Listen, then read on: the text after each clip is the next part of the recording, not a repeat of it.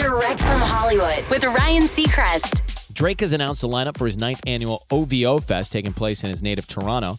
And if you long for the days of mid 2000s R&B and hip hop, you better start making plans. Sunday, August 4th, we'll see the likes of B2K, Mario Chingy, and Lloyd tearing up the stage. Monday, August 5th belongs solely to Drake, who's the only artist on that night's bill, though some surprise appearances are expected.